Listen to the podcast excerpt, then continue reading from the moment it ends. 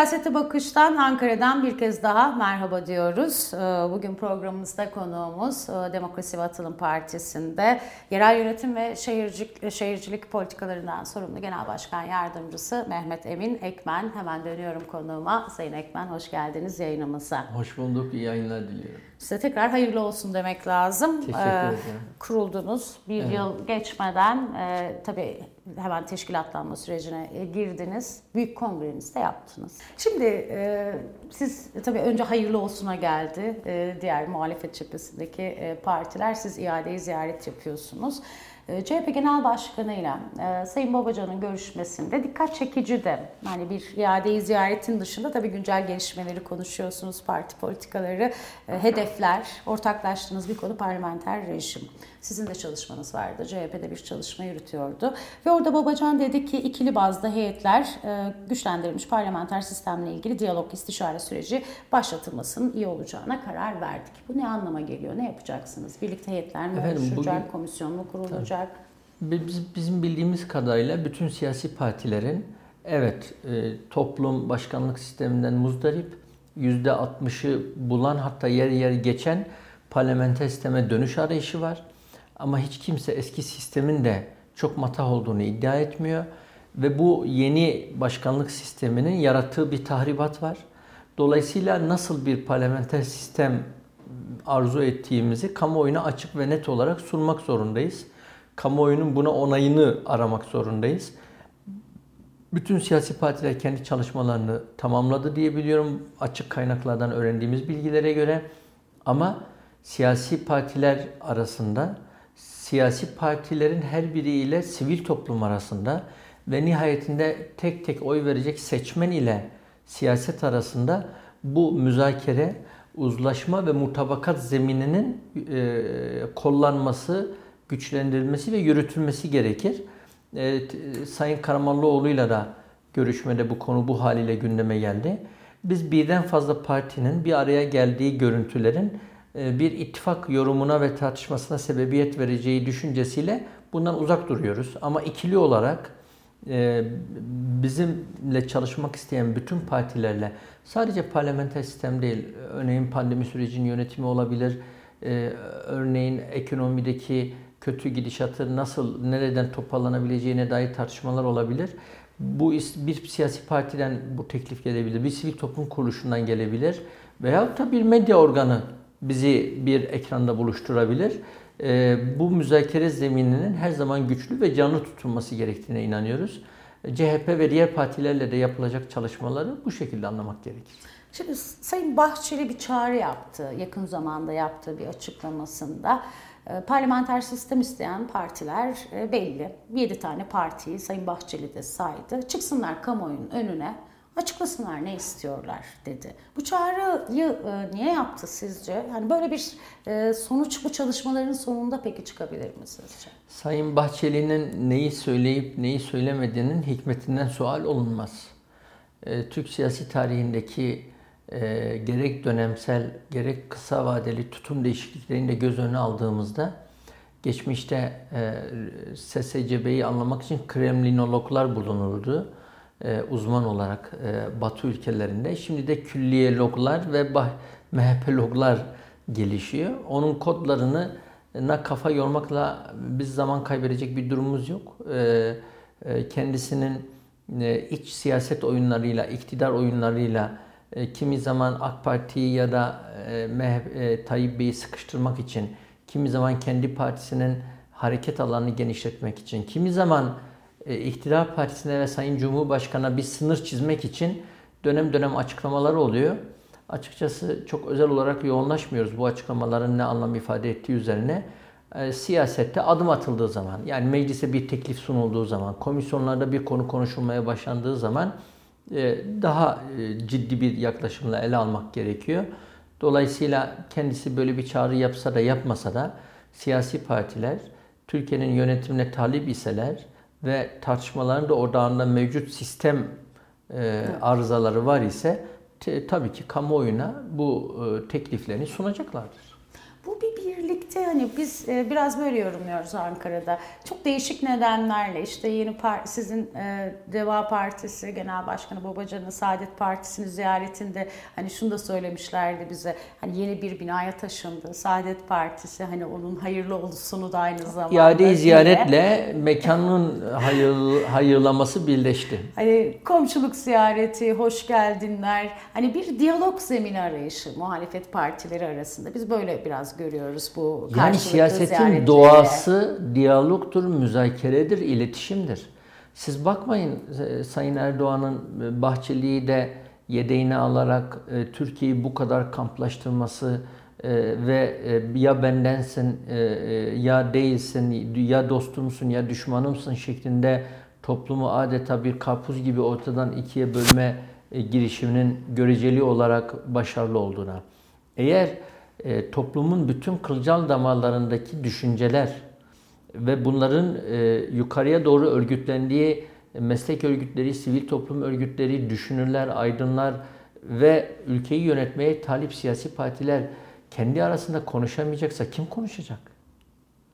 E, keşke bu gerilim e, bu kadar e, bilinçli olarak bu kadar yükseltilmiş olmasaydı da e, Sayın Cumhurbaşkanı da e, muhalefet siyasi partili genel başkanlarını birlikte ya da ayrı ayrı belli aralıklarla kabul ederek onların ülkeye dair görüşlerini dinlese ve faydalanabileceği hususlardan faydalanmış olsaydı. Ama bu kadar ağır, hakaretemiz, e, zaman zaman e, e, yani yargı kararlarıyla dahi hakaret kabul edilen cümleler kullandıktan sonra kimin yüzüne nasıl bakacaksınız? Kiminle nasıl konuşacaksınız? O biz bunun çok tabii doğal bir süreç olduğuna inanıyoruz ve deva olarak herkesle ve her konuyu konuşmanın siyasette bir ön gereklilik olduğuna inanıyoruz. Şimdi bunlar ittifakları genişletme e, çalışmaları olarak da e, e, değerlendiriliyor. İki cephede de hani toplum hani bu anlamda bir Cumhur İttifakı var, bir tarafta Millet İttifakı ve onu genişletme çabaları olarak da yorumlanıyor. Yani oraya evrilir mi bu anlamda yani, bu? E, bunun tabii olarak böyle yorumlan böyle yorumlanmasının tabii bir boyutu var. Ancak Sayın Cumhurbaşkanı'nın e, DSP Genel Başkanlığı kabulü, e, Hüdapar Genel Başkanlığı kabulü, Oğuzhan Asil Türk'ü ziyareti üzerine kendisinin e, tanımladığı bir ittifak arayışı kendi ifadelerinde de ete kemiğe bürünüyor. Meşhur bir fıkradır. İki kör üzüm yermiş. Biri diğerine çifter çifter yeme demiş. Öbürü nereden biliyorsun deyince ben öyle yiyorum demiş. Dolayısıyla Sayın Cumhurbaşkanı e, taban desteğini kaybettikçe, geniş halk kitleleriyle doğru e, etkileşim imkanını kaybettikçe maalesef bu iktidar ve saray oyunlarına mahkum hale geliyor. 2002'den e, neredeyse 2013'e kadar anketlere göre AK Parti'nin aldığı oy oranı 35 ile 50 arasında salınırken toplumdan gördüğü kabul 60 ile 85 arasında salınıyordu. Dönem oldu. CHP'li Seçmen de evet AK Parti e, ülkeyi fena yönetmiyor demeye başladı. Ama şu anda AK Parti'nin ülkeyi, e, ülkede gördüğü kabul oranının oy oranını aşması bir yana oy oranının altında olduğunu görüyoruz. Çünkü birçok seçmenini vaat ettiği müreffeh, özgür bir Türkiye için değil, tehdit ettiği bölünme korkusu üzerinden partisinde tutabiliyor Sayın Erdoğan. Ve dolayısıyla seçmen e, tırnak içerisinde daha iyisi yok diye AK Parti'ye oy veriyor. E, bu hale gelince parti e, orada e, işte ittifak oyunları, işte e, parti e, kapatma, açma hevesi olan aktörlerin bu heveslerinin güdülenmesi, e, ekonomik olarak desteklenmesi, işte en son Ankara Büyükşehir Belediyesi'nde e, bir takım suni adayların çıkartılması e, vesaire vesaire gibi iktidar ve saray oyunlarına yöneliyor e, iktidar. E, bu bence kendini en güçlü hissettiği dönemde aslında en aciz e, e, dönemini yaşadığının bir işaretidir bu AK Parti ve Sayın Erdoğan için. Demokrasi ve Atılım Partisi'ni nerede tarif ediyorsunuz burada? Hani ittifaklar, bu son ittifak sorumu olsun sonra reforma geçmek istiyorum. Yani hangi cephede, nerede tarif Şimdi ediyor bence kendini? bence bazı şeyleri... Bir de üçüncü ittifak iddiaları da var. Sizin de adınızın geçtiği söz konusu olabilir mi? Benim mi adım geçiyormuş? Deva'nın adının geçtiği. Evet, espri yapayım dedim. Şimdi e, önce şunu belirleyelim. Deva Partisi kendini e, siyasetin e, ana mecrasında tanımlıyor ve ana akım parti deyimini tercih ediyor. Merkez partilerle ilgili bir takım teo- teorik tartışmalar Evet. nedeniyle bunu tercih ediyoruz. Partimizin programı, tüzüğü, kurucu kadrosu ve teşkilatlanma modelinde ortaya çıkarttığı kadrolar ve partimize duyulan gönüllü e, görev almak isteyen gönüllülere dair analizler partimizin Türkiye ortalamasını yansıttığını gösteriyor. Yani mesela 100 bine yakın gönüllüyle yapılan bir ankette %30 AK Parti, %20 CHP, %10 HDP, MHP, İyi Parti, %20 ise siyasete bugüne kadar ilgi duymamış kesimler var. Tam bir Türkiye ortalamasını görüyoruz. Dolayısıyla DEVA kendini ana akım bir siyasi parti olarak kodluyor. Toplumun bütününü yansıtma e, kaygısı ve çabası içerisinde bir parti olarak kodluyor. Ama bir e, bu reform söylemini siz nasıl değerlendiriyorsunuz? Hani cidden iktidar bir çıkış arıyor mu bu açıdan? E, sonuç getireceğini düşünüyor musunuz? Bence hiç reforma gerek yok. Öncelikle mer'i yürürlükte olan kanunlar ve anayasa uygulansın. Sonra bağlı bulunduğumuz uluslararası sözleşmelerin gereği e, hayata geçirilsin. Yargı üzerindeki baskı sonlandırılsın. Eskiden Türkiye bir hukuk devleti olmalıdır derdik. Artık Türkiye bir kanun devleti olmalıdır diyoruz. Yani yargı işleyişinde öyle bir siyasi baskı var ki öyle bir toplum baskısı üretiliyor ki zaman zaman kanunlarla belirlenmiş e, güvenceler dahi e, e, adliye koridorlarında kaybolabiliyor. Dolayısıyla önce şu ahim kararlarının uygulanması, Anayasa Mahkemesi kararlarının uygulanması, mecliste bulunan meşru partilerin ya da yeni siyasi arayışların şeytanlaştırılmaması, düşmanlaştırılmaması, bir Türkiye'nin en büyük si- e, siyasi e, partisi, e, e, ana muhalefet partisine e, ve onun içinde bulunduğu ittifaka zillet ve terör ittifakı denilmesinden vazgeçilmesi gerekir. Yani reform dediğiniz önce dilde olur, önce uygulamada olur. Ha bunlar olur. Anayasanızı, kanunlarınızı, uluslararası sözleşmelerinizi uygularsınız. Sonra da eksiğimiz var dersiniz. Ev ödevine ihtiyacımız var dersiniz. Onun arayışını gerçekleştirirsiniz ki özellikle başkanlık sistemine geçiş döneminde mevzuatın e, e, geçirilmesi. ilgası ve e, yerine doğru düzgün bir sistemin oturtulmamasından kaynaklı birçok sorunumuz var. Şimdi siz Anayasa Mahkemesi'ne Yargıtay'ı temsilen seçilecek bir üyeyi Yargıtay'da tek bir gün görev yapmadan Yargıtay üyelerine baskıyla seçtiriyorsunuz. Biliyorsunuz 3 üye adaylıktan çekildi. E, Ve utanç verici bir şekilde 107 oy aldı e, e, e, Anayasa Mahkemesi'ne e, seçilen ve Sayın Cumhurbaşkanı onaylandığı e, kişi. E, siz Anayasa Mahkemesi'nin üyelik yapısına nasıl değiştireceğim üzerine kafa yoracaksınız. Oraya e, Yargıtay'daki seçimleri manipüle ederek, baskı uygulayarak özel isim göndereceksiniz. Ondan sonra da ben reform arayışındayım diyeceksiniz. Önce anayasa ile güvence altında olan, kanunla e, yetkileri olan Anayasa Mahkemesi'nin mevcut yapısını e, na saygı duyun ve verdiği kararlara saygı duyun diyesim var. Ama reforma dönersek, reformun sınırını ilk hafta e, Sayın Çakıcı ve Sayın Bahçeli çizdi. Bahçeli çizdi. Ortada hiçbir şey yokken, fol yok, yumurta yokken reform tartışmasını takip eden ikinci ya da üçüncü günde Alaaddin Çakıcı Sayın Kemal Kılıçdaroğlu'nu tehdit eden bir metin yayınladı. O metni takip eden ikinci gün Sayın Bahçeli benim yol ve dava arkadaşımdır dedi Sayın Çakıcı için. Şimdi ve daha sonra siyasal şiddetin örnekleri yaşandı. Karate'deki bir yönetici, e, Gelecek Partisi Genel Başkan Yardımcısı Selçuk Özdağ Bir ve gazeteci. Orhan Uğurlu e, Uğuroğlu. için, Uğuroğlu için. E, şimdi ve hala aydınlatılmadı bu olaylar. Orhan Uğuroğlu'na saldıranlar serbest bırakıldı. Selçuk Özdağ'a saldıran 5 kişinin videosu var. 2 kişi tutuklandı. Diğer üçüyle ilgili her gün gözaltı haberi çıkıyor. Kimlerin gözaltına alınıp bırakıldığını bilmiyoruz ama e, tutuklanmadığını biliyoruz. Bütün bunları göz önüne aldığımızda Sayın Erdoğan'ın bilinçli bir şekilde yol arkadaşlarını tasfiye ederek kendini mahkum ettiği ittifak bir yönüyle Sayın Perinçek, diğer yönüyle Sayın Bahçeli Erdoğan'ın hareket kabiliyetinin sınırlarını çizmektedirler.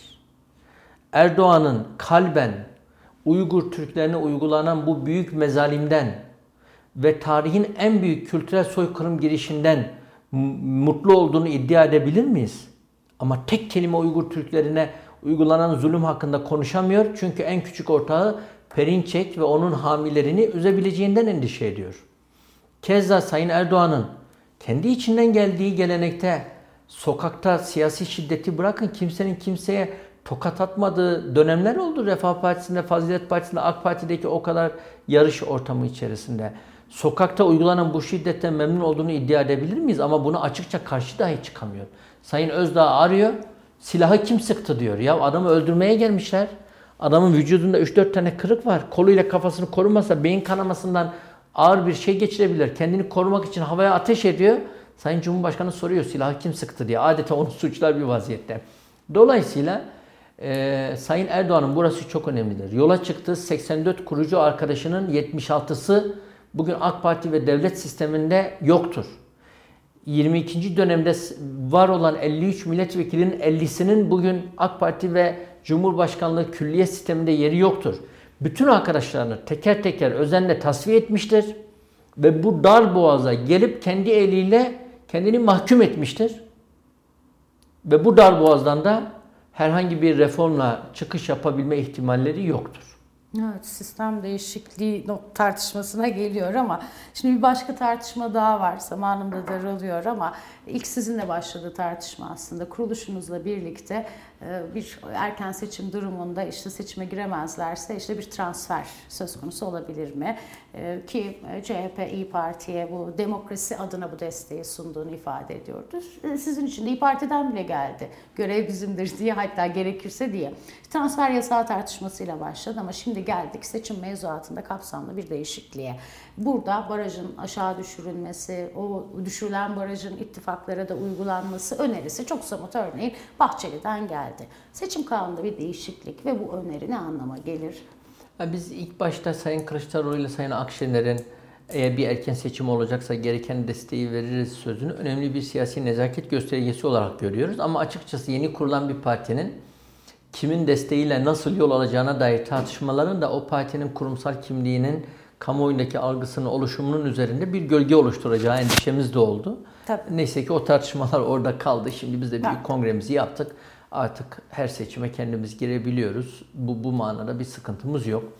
Ama e, seçim kanun tartışmalarına gelirsek, Türkiye'de seçim kanunlarıyla oynayan bütün iktidarlar gidici olduklarını hissettikleri için oynamışlardır. Ve sonuçta oynadıkları halde hazin sondan kurtulamamışlardır.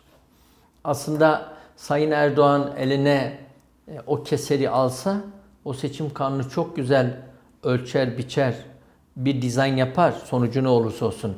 Ama e, ne yazık ki kendisi açısından diyor tabii ki ne yazık ki MHP diye bir ortağı var ve MHP anketlerde çekirdek oyda 5-6 puana, karasılar dahil 7-8 puana kadar gerilemiş durumda. Dolayısıyla Deva Partisi için e, efendim diğer partiler için uygulanabilecek bir seçim barajı tart, e, projeksiyonuna MHP'nin de takılma riski var. O yüzden elleri kolları bağlı bir vaziyette duruyor, duruyorlar.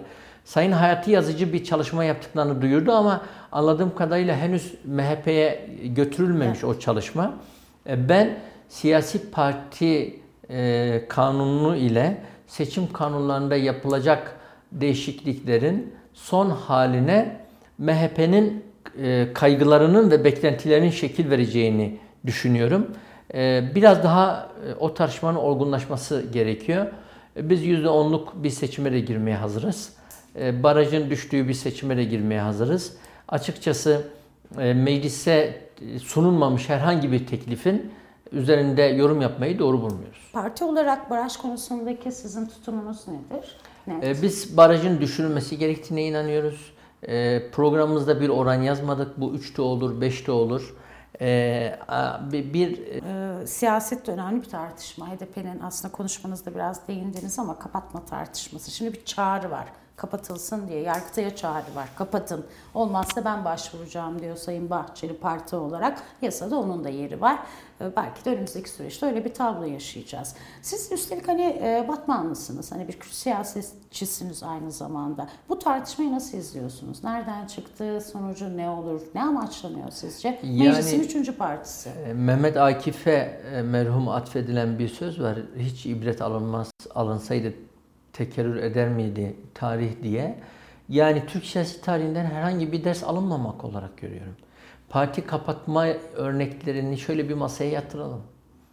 Ee, sağda, solda, bölge siyaseti yapan partilerde kapatılan partilerin ardılı olan partiler nasıl gelişim göstermiş? Her bir parti kapatmanın kendi ardılı olan partiyi büyüttüğünü Büyüttüğünü. görüyoruz. Refah Partisi'nin fazileti, Fazilet Partisi'nin e, kapatılmasını ise AK Parti'yi büyüttüğünü görüyoruz. Keza e, hep e, geleneğinden başlayarak e, bugüne kadar yine kapatılan partilerin ardılı olan kurulan partilerin aldıkları oy oranlarına bakalım. Hiçbir zaman bu aşağıya doğru gitmemiştir. Bunu sadece bir kriminal mesele olarak ele almamamız, siyasi bir konu olarak ele almamız gerekiyor. Aslında Sayın Erdoğan da böyle kabul ediyor. Geçmişte parti kapatmaların anlamsızlığı üzerine onlarca açıklaması var Sayın Erdoğan'ın. Bir de hatırlarsanız 2010 referandum bir, girişiminde tabii, meclisten maalesef var. geçmeyen orada o dönemki BDP'li e, e, siyasetçilerin günahı var. E, çünkü meclisi boykot etmiştiler ve sonra da Geçmedi, referandumu boykot etmiştiler. Hatta o pakete sembolik olarak 5-6 arkadaş girip oy vermişti BDP'den. Ee, yanılmıyorsam o tarihte BDP'ydi değil mi? DTP değildi isim. BDP. Ee, BDP'ydi.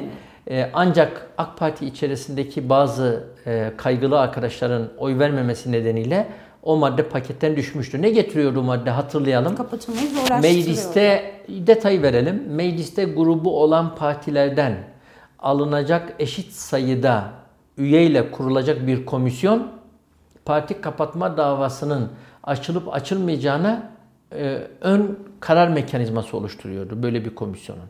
Şimdi burada bir hukuktan bahsedebilir miyiz? İşleyen hukuki süreçten. Burada siyasi bir takdir var. Demek ki Sayın Erdoğan da parti kapatma kararlarının hukuki kriminal vakalar üzerinden zorunlu olduğu hallerde dahi bunun doğuracağı siyasi ve sosyal sonuçların bir ülkenin genel siyaseti açısından kıymetli ve değerli olduğuna inanarak o teklifi o gün meclise sunmuştu. Bugün de dikkat ederseniz kayda değer bir şekilde topa girmemeye e, çalışıyorlar ama Bahçeli'nin bu konuda bir ısrarı var.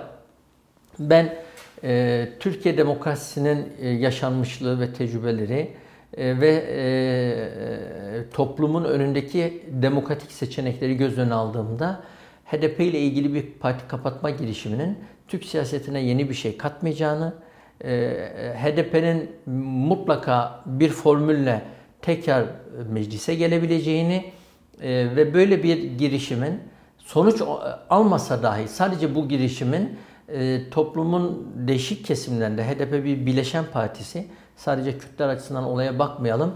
Farklı bileşenleri açısından da demokratik siyasi zemine olan aidiyet bağını zayıflatıcı bir etki yaratacağını düşünürüm. Oysa bakınız Sayın Ağar siyasete girdiğinde Düzova'da siyaset tartışması başlattı. Bugün sorumsuz bir şekilde AK Parti'de güçlü bir etkisi var. Oğlu milletvekili ama makul bir ses duymuyoruz. Sayın Bahçeli iktidar ortağı iken Avrupa Birliği 6. ve 7. uyum paketlerine imza atarak e, şeyi ortadan kaldırdı, idamı. Ama bugün parti kapatmadan idama çok böyle e, e, tırnak içinde e, romantik ve dağınık tekliflerle karşı karşıyayız. İdam yeri getirilsin teklifi de. Bunun için bunun için diyoruz ki her ne olacaksa açık ve meşru bir zeminde olmalı. Bahçeli bir kayyum gibi, bir vasi gibi AK Parti ve Sayın Cumhurbaşkanı üzerinde e, bir baskı unsuruna dönüşmemeli. Açıkça kabineye iki üye vererek meclis komisyonlarında temsil. oradaki dağılımına uygun bir şekilde temsil payını alarak siyasi iktidar üzerinde yarattığı siyasi baskının sorumluluğunu da almalıdır. dışarıda durarak kötü bir şey olduğunda mesela ekonomideki gidişatı görüyor, askıda ekmek başlatıyor.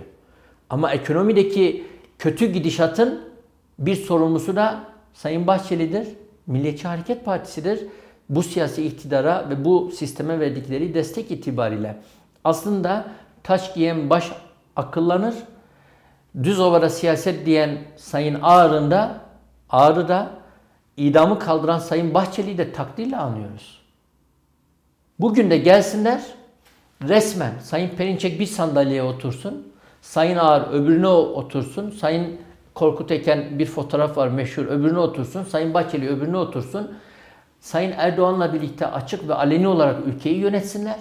O zaman bu iddiaları aynı tonda tekrar edecekler mi hep beraber göreceğiz. Evet bu öneri de dikkat çekici.